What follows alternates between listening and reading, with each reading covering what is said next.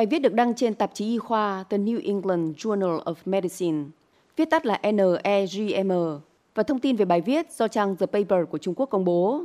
Theo đó, đây là kết quả của sự hợp tác giữa các nhà khoa học Trung Quốc và Singapore.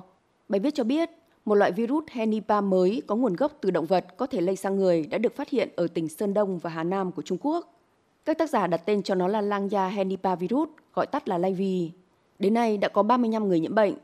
Phân tích gen cho thấy còn cù tinh, một loại chuột xạ sống trong rừng, có thể là vật chủ tự nhiên của virus. Hiện vẫn chưa thể xác định liệu virus Laivi có thể lây truyền từ người sang người hay không. Trong số 35 bệnh nhân nhiễm cấp tính, 26 người không có mầm bệnh nào khác, tất cả đều có biểu hiện sốt. Hơn một nửa trong số đó có biểu hiện mệt mỏi, ho, chán ăn.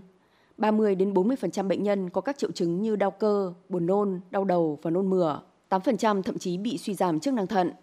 Nghiên cứu huyết thanh của 25 loài động vật cho thấy con cù tinh có tỷ lệ dương tính huyết thanh cao nhất là 27%, do vậy được suy đoán là vật chủ tự nhiên của virus.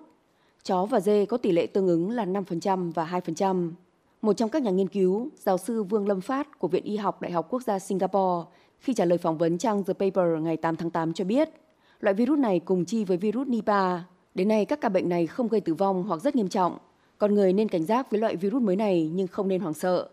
Các nhà nghiên cứu chỉ ra rằng Laivi là một loại virus Henipa mới được phát hiện, có thể có nguồn gốc từ động vật và có liên quan đến các bệnh sốt ở người.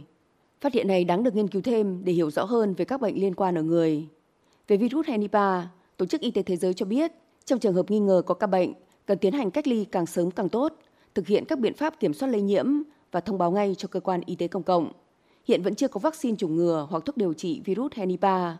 Phương pháp điều trị duy nhất là chăm sóc hỗ trợ nhằm kiểm soát các biến chứng. Theo Tổ chức Y tế Thế giới, tỷ lệ tử vong của virus Henipa là từ 40 đến 75%, cao hơn nhiều so với COVID-19.